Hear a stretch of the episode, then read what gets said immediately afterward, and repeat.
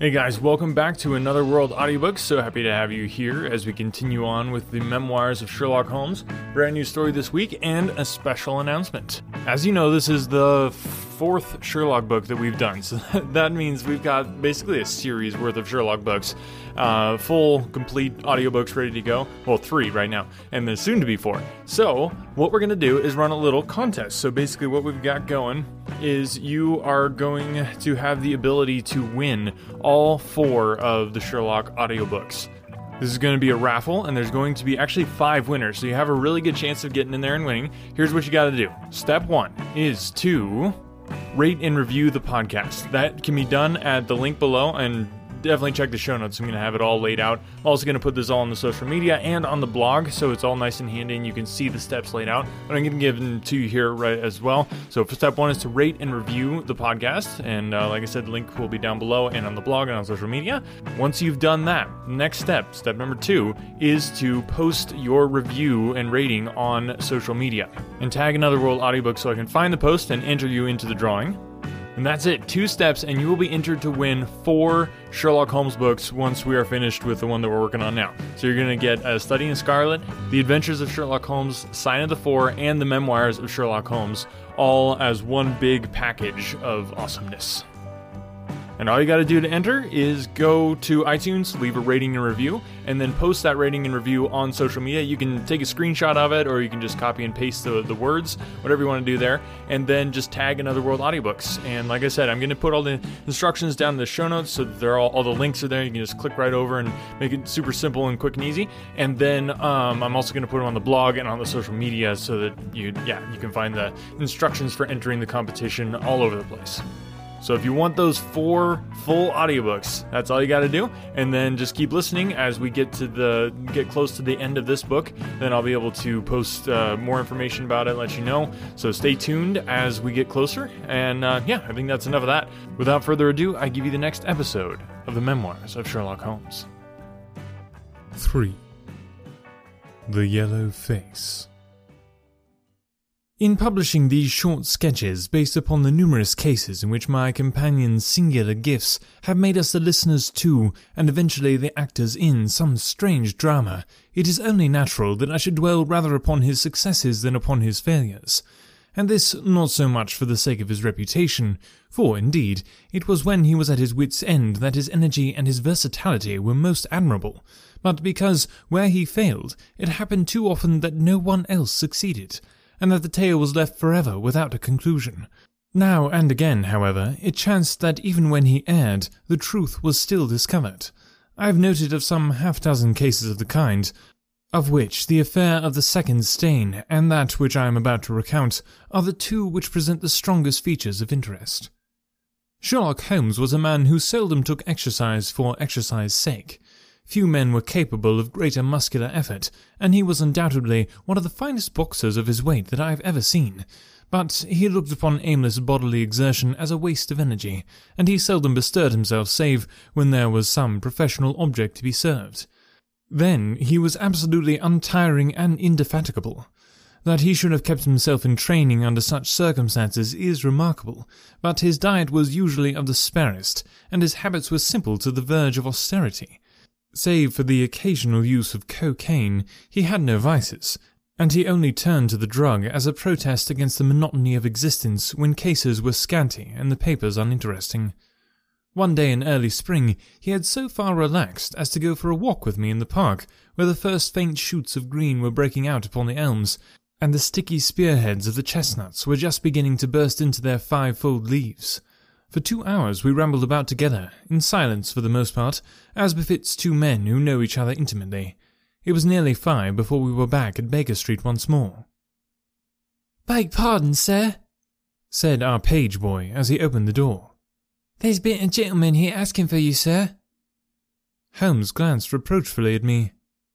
So much for afternoon walks, said he. Has this gentleman gone then? Yes, sir. Didn't you ask him in? Yes, sir. He came in. How long did he wait? Half an hour, sir. He was a very restless gentleman, sir, a walking and a stamping all the time he was here. I was waiting outside the door, sir, and I could hear him. At last he outs in the passage and he cries, Is that man never going to come? Those were his very words, sir. You only need to wait a little longer, says I. Then I'll wait in the open air, for I feel half choked, says he. I'll be back before long. And with that, he ups and he outs, and all I could say wouldn't hold him back. Well, well, you did your best, said Holmes as we walked into the room. It's very annoying, though, Watson. I was badly in need of a case, and this looks, from the man's impatience, as if it were of importance. Hello? That's not your pipe on the table. He must have left it behind him. A nice old briar with a good long stem of what the tobacconists call amber. I wonder how many real amber mouthpieces there are in London. Some people think that a fly in it is a sign. Well, he must have been disturbed in his mind to leave a pipe behind him which he evidently values highly. How do you know that he values it highly? I asked. Well, I should put the original cost of the pipe at seven and sixpence. Now it has, you see, been twice mended, once in the wooden stem and once in the amber. Each of these mends, done, as you observe, with silver bands, must have cost more than the pipe did originally. The man must value the pipe highly when he prefers to patch it up rather than buy a new one with the same money. Anything else? I asked, for Holmes was turning the pipe about in his hand and staring at it in his peculiar pensive way. He held it up and tapped on it with his long, thin forefinger, as a professor might who was lecturing on a bone. Pipes are occasionally of extraordinary interest, said he. Nothing has more individuality, save perhaps watches and bootlaces. The implications here, however, are neither very marked nor very important. The owner is obviously a muscular man, left-handed, with an excellent set of teeth, careless in his habits, and with no need to practice economy. My friend threw out the information in a very off-hand way, but I saw that he cocked his eye at me to see if I had followed his reasoning. You think a man must be well-to-do if he smokes a seven-shilling pipe? said I. This is Grosvenor mixture at eightpence an ounce, Holmes answered, knocking a little out on his palm. As he might get an excellent smoke for half the price, he has no need to practice economy. And the other points? He has been in the habit of lighting his pipe at lamps and gas jets. You can see that it is quite charred all down one side. Of course, a match could not have done that. Why should a man hold a match to the side of his pipe? but you cannot light it at a lamp without getting the bowl charred, and it is all on the right side of the pipe. From that I gather that he is a left-handed man. You hold your own pipe to the lamp, and see how naturally you, being right-handed, hold the left side of the flame. You might do it once the other way, but not as a constancy. This has always been held so. Then he had bitten through his amber. It takes a muscular, energetic fellow, and one with a good set of teeth to do that. But, if I am not mistaken, I hear him upon the stair, so we shall have something more interesting than his pipe to study. An instant later, our door opened, and a tall young man entered the room. He was well but quietly dressed in a dark grey suit, and carried a brown wide awake in his hand. I should have put him at about thirty, though he was really some years older. I beg your pardon, said he with some embarrassment. I suppose I should have knocked. Yes, of course I should have knocked. The fact is that I am a little upset, and you must put it all down to that. He passed his hand over his forehead like a man who was half dazed, and then fell rather than sat upon a chair. I can see that you have not slept for a night or two, said Holmes in his easy, genial way. That tries a man's nerves more than work, and even more than pleasure. May I ask how I can help you? I want your advice, sir. I do not know what to do, and my whole life seems to have gone to pieces. You wish to employ me as a consulting detective? Not only that, I want your opinion as a judicious man, as a man of the world. I want to know what I ought to do next. I hope to God you'll be able to tell me. He spoke in little sharp, jerky outbursts, and it seemed to me that to speak at all was very painful to him, and that his will all through was overriding his inclinations. It is a very delicate thing, said he. One does not like to speak of one's domestic affairs to strangers. It seems dreadful to discuss the conduct of one's wife with two men whom I have never seen before. It's horrible to have to do it, But I've got to the end of my tether, and I must have your advice. My dear Mr. Grant Munro, began Holmes. Our visitor sprang from his chair. What? he cried. You know my name? If you wish to preserve your incognito, said Holmes, smiling, I would suggest that you cease to write your name upon the lining of your hat, or else that you turn the crown towards the person whom you are addressing. I was about to say that my friend and I listened to a good many strange secrets in this room, and that we have had the good fortune to bring peace to many troubled souls. I trust we may do as much for you.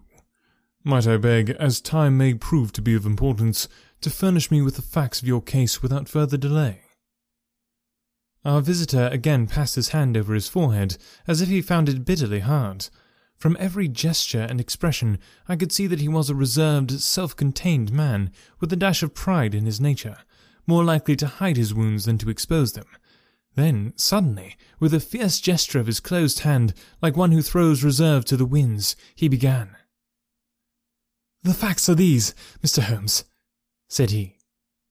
I am a married man, and have been so for three years. Uh, during that time, my wife and I have loved each other as fondly and lived as happily as any two that ever were joined.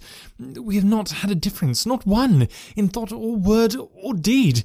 And now, since last Monday, there has suddenly sprung up a barrier between us, and I think that there is something in her life, and in her thought, of which I know as little as if she were the woman who brushes by me in the street. We are estranged, and I want to know why. Now, there is one thing that I want to impress upon you before I go any further, Mr. Holmes. Effie loves me. Don't let there be any mistake about that. She loves me with her whole heart and soul, and never more than now. I know it. I feel it.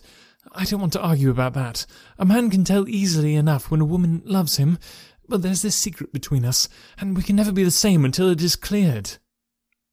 Kindly let me have the facts, Mr. Munro, said Holmes with some impatience. I'll tell you what I know about Effie's history. She was a widow when I met her first, though quite young, only twenty-five. Her name was then Mrs. Hebron. She went out to America when she was young and lived in the town of Atlanta, where she married this Hebron, who was a lawyer with a good practice. They had one child, but the yellow fever broke out badly in the place, and both husband and child died of it. I've seen his death certificate. This sickened her of America, and she came back to live with a maiden aunt at Pinner in Middlesex. I may mention that her husband had left her comfortably off, and that she had a capital of about four thousand five hundred pounds, which had been so well invested by him that it returned an average of seven per cent. She had only been six months at Pinner when I met her. We fell in love with each other, and we married a few weeks afterwards. I am a hop merchant myself, and as I have an income of seven or eight hundred, we found ourselves comfortably off, and took a nice eighty pound a year villa at Norbury. Our little place was very countrified, considering that it was so close to town. We had an inn and two houses a little above us, and a single cottage at the other side of the field which faces us, and except those, there was no houses until you got halfway to the station. My business took me into town at certain seasons, but in summer I had less to do, and then in our country home my wife and I were just as happy as could be wished. I tell you that there never was a shadow between us until this accursed affair began. There's one thing I ought to tell you before I go further. When we married, my wife made over all her property to me, rather against my will, for I saw how awkward it would be if my business affairs went wrong. However, she would have it so, and it was done. Well, about six weeks ago, she came to me. Jack, said she, when you took my money, you said that if I ever wanted any, I was to ask you for it. Certainly, said I, it's all your own. Well, said she, I want a hundred pounds. I was a bit staggered at this, for I had imagined it was simply a new dress, or something of the kind that she was after. What on earth for? I asked. Oh, said she in a playful way, you said that you were only my banker, and bankers never ask questions, you know. If you really mean it, of course you shall have the money, said I. Oh, yes, I really mean it. And you won't tell me what you want it for? Some day, perhaps, but not at present, Jack. So I had to be content with that, though it was the first time that there had ever been any secret between us. I gave her a cheque, and I never thought any more of the matter. It may have nothing to do with what came afterwards, but I thought it only right to mention it. Well, I told you just now that there is a cottage not far from our house. There is just a field between us, but to reach it you have to go along the road and then turn down a lane. Just beyond it is a nice little grove of Scotch firs, and I used to be very fond of strolling down there, for for trees are always a neighbourly kind of thing. The cottage had been standing empty this eight months, and it was a pity, for it was a pretty two-storied place, with an old-fashioned porch and honeysuckle about it. I have stood many a time and thought what a neat little homestead it would make. Well, last Monday evening I was taking a stroll that way when I met an empty van coming up the lane, and saw a pile of carpets and things lying about on the grass plot beside the porch. It was clear that the cottage had at last been let. I walked past it and wondered what sort of folk they were who had come to live so near us, and as I looked, I suddenly became aware that a face was watching me out of one of the upper windows. I don't know what there was about that face, Mr. Holmes, but it seemed to send a chill right down my back. I was some little way off, so I could not make out the features, but there was something unnatural and inhuman about the face. That was the impression that I had, and I moved quickly forwards to get a nearer view of the person who was watching me. But as I did so, the face suddenly disappeared, so suddenly that it seemed to have been plucked away into the darkness of the room. I stood for five minutes, thinking the business over, and trying to analyze my impressions. I could not tell if the face were that of a man or a woman. It had been too far from me for that, but its colour was what impressed me most. It was a livid, chalky white, and with something set and rigid about it which was shockingly unnatural. So disturbed was I that I determined to see a little more of the new inmates of the cottage.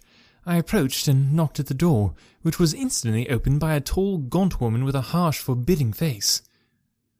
What may you be wanting? she asked in a northern accent. I'm your neighbour, over yonder, said I, nodding towards my house. I see that you have only just moved in, so I thought that if I could be of any help to you in any. I will just ask when we want tea, said she, and shut the door in my face. Annoyed at the churlish rebuff, I turned my back and walked home. All evening, though, I tried to think of other things. My mind would still turn to the apparition at the window and the rudeness of the woman. I determined to say nothing about the former to my wife, for she is a nervous, highly strung woman, and I had no wish that she would share the unpleasant impression which had been produced upon myself. I remarked to her, however, before I fell asleep, that the cottage was now occupied, to which she returned no reply. I am usually an extremely sound sleeper. It has been a standing jest in the family that nothing could ever wake me during the night. And yet, somehow, on that particular night, whether it may have been the slight excitement produced by my little adventure, or not, I know not, but I slept much more lightly than usual. Half in my dreams, I was dimly conscious that something was going on in the room, and gradually became aware that my wife had dressed herself and was slipping on her mantle and her bonnet. My lips were parted to murmur out some sleepy words of surprise or remonstrance at this untimely preparation, when suddenly my half opened eyes fell upon her face, illuminated by the candlelight, and astonishment held me dumb. She wore an expression such as I had never seen before, such as I should have thought her incapable of assuming. She was deadly pale and breathing fast, glancing furtively towards the bed as she fastened her mantle, to see if she had disturbed me. Then, thinking that I was asleep, she slipped noiselessly from the room, and an instant later I heard a sharp creaking which could only come from the hinges of the front door. I sat up in bed and rapped my knuckles against the rail to make certain that I was truly awake. When I took my watch from under the pillow, it was three in the morning. What on earth could my wife be doing out on the country road at three in the morning? I had sat for about twenty minutes, turning the thing over in my mind and trying to find some possible explanation, the more I thought, the more extraordinary and inexplicable did it appear. I was still puzzling over it when I heard the door gently close again and her footsteps coming up the stairs. Where in the world have you been, Effie? I asked as she entered. She gave a violent start and a kind of gasping cry when I spoke, and that cry and start troubled me more than all the rest, for there was something indescribably guilty about them, my wife had always been a woman of a frank, open nature, and it gave me a chill to see her slinking into her own room and crying out and wincing when her own husband spoke to her. You awake, Jack? she cried, with a nervous laugh. Why, I thought there was nothing could wake you. Where have you been? I asked more sternly. I don't wonder that you are surprised, said she, and I could see that her fingers were trembling as she undid the fastening of her mantle. Why, I never remember having done such a thing in my life before. The fact is that I felt as though I was choking, and had a perfect longing for a breath of fresh air. I really think that I should have fainted if I had not gone out. I stood at the door for a few minutes, and now I am quite myself again. All the time that she was telling me this story, she never once looked in my direction, and her voice was quiet, unlike her usual tones. It was evident to me that she was saying what was false. I said nothing in reply, but turned my face to the wall, sick at heart, with my mind filled with a thousand venomous doubts and suspicions. What was it that my wife was concealing from me? Where had she been during this strange expedition? I felt that I should have no peace until I knew, and yet I shrank from asking her again after once she had told me what was false. All the rest of the night I tossed and tumbled, framing theory after theory, each more unlikely than the last. I should have gone to the city that day, but I was too disturbed in my mind to be able to pay attention to business matters. My wife seemed to be as upset as myself, and I could see from the little questioning glances which she kept shooting at me that she understood that I disbelieved her statement, and that she was at her wit's end what to do. We hardly exchanged a word during breakfast, and immediately afterwards I went out for a walk, that I might think the matter out in the fresh morning air. I went as far as the Crystal Palace, spent an hour in the grounds, and was back in Norbury by one o'clock. It happened that my way took me past the cottage, and I stopped for an instant to look at the windows, and to see if I could catch a glimpse of the strange face which had looked out on me the day before. As I stood there, imagine my surprise, Mr. Holmes, when the door suddenly opened and my wife walked out. I was struck dumb with astonishment at the sight of her, but my emotions were nothing to those which showed themselves upon her face when our eyes met. She seemed for an instant to wish to shrink back inside the house again, and then, seeing how useless all concealment must be, she came forward with a very white face and frightened eyes, which belied the smile upon her lips. Oh, Jack, she said, I have just been in to see if I can be of any assistance to our new neighbours. Why do you look at me like that, Jack? You are not angry with me. So, said I, this is where you went during the night. What do you mean? she cried. You came here, I am sure of it. Who are these people, that you should visit them at such an hour? I have not seen them before. How can you tell me what you know is false? I cried. Your very voice changes as you speak. When have I ever had a secret from you? I shall enter that cottage, and I shall probe the matter to the bottom. No, no, Jack, for God's sake, she gasped, in uncontrollable emotion. Then, as I approached the door, she seized my sleeve and pulled me back with convulsive strength. I implore you not to do this, Jack, she cried. I swear that I will tell you everything some day, but nothing but misery can come if you enter that cottage. Then, as I tried to shake her off, she clung to me in a frenzy of entreaty.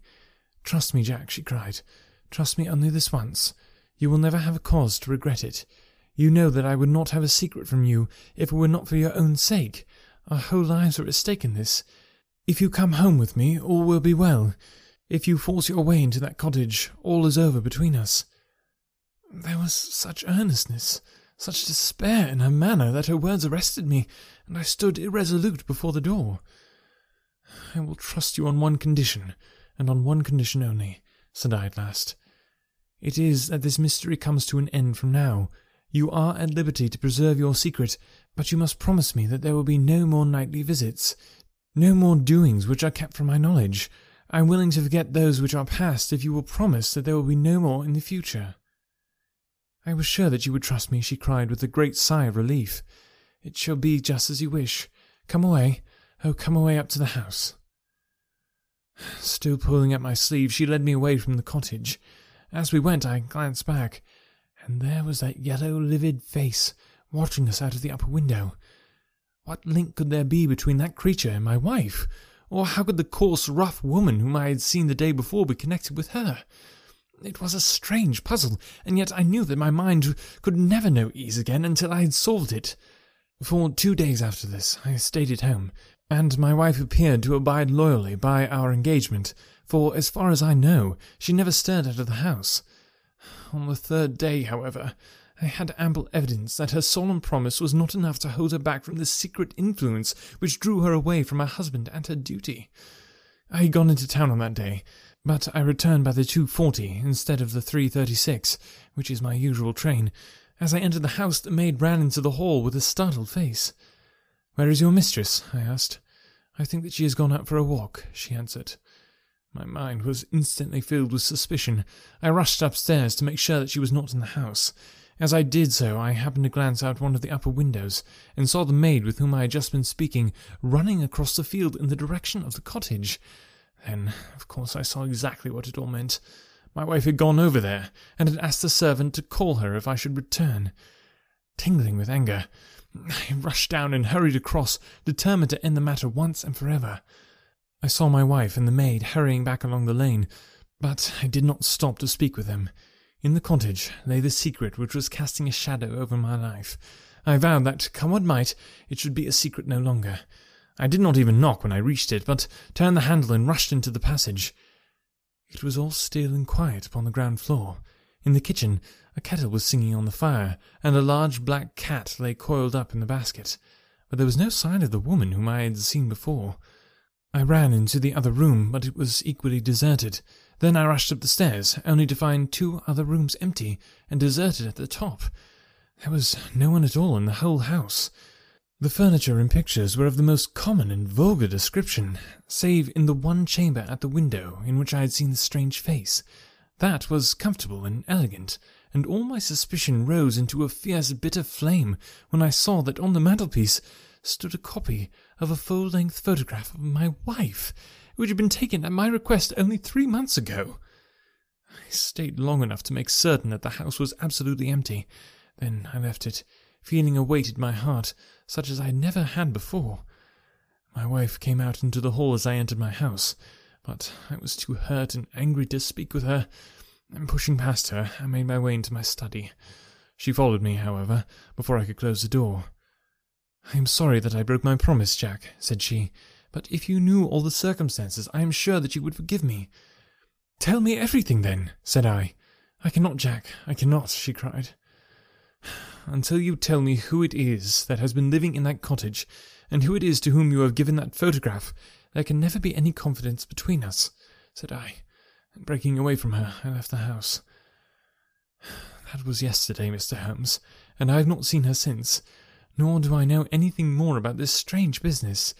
It is the first shadow that has come between us, and it has so shaken me that I do not know what I should do for the best.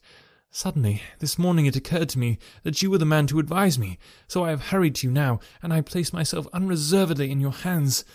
If there is any point which I have not made clear, pray question me about it, but above all, tell me quickly what I am to do, for this misery is more than I can bear. Holmes and I had listened with the utmost interest to this extraordinary statement, which had been delivered in the jerky, broken fashion of a man who was under the influence of extreme emotions. My companion sat silent for some time, with his chin upon his hand, lost in thought. Tell me, said he at last, could you swear that it was a man's face which you saw at the window? All right. Thank you guys so much for listening today. Hope you guys are enjoying this book. Always good to uh, see, you know, the ups and downs of Sherlock. So we'll have to find out next week how he uh, goes about not solving this case, which is probably a first, I think, in the in the three books we've done so far, and in this one so far as well, which is always exciting. So I don't want to sound like a broken record, but I do want to remind you about the competition. All you got to do is rate and review the podcast, post it on social media, and tag me, and you will be automatically entered into the drawing that's going to take place once we're done with this audiobook. And uh, five winners are going to get uh, the free full four audiobooks of Sherlock Holmes, which I don't know how you can beat that. So thanks for listening, guys, and remember to share the podcast with somebody that you know who might enjoy a free audiobook. Talk to you next time. When you need mealtime inspiration, it's worth shopping Kroger, where you'll find over 30,000 mouthwatering choices that excite your inner foodie. And no matter what tasty choice you make, you'll enjoy our everyday low prices, plus extra ways to save, like digital coupons worth over $600 each week. You can also save up to $1 off per gallon at the pump with fuel points. More savings and more inspiring flavors make shopping Kroger worth it every time. Kroger, fresh for everyone. Fuel restrictions apply.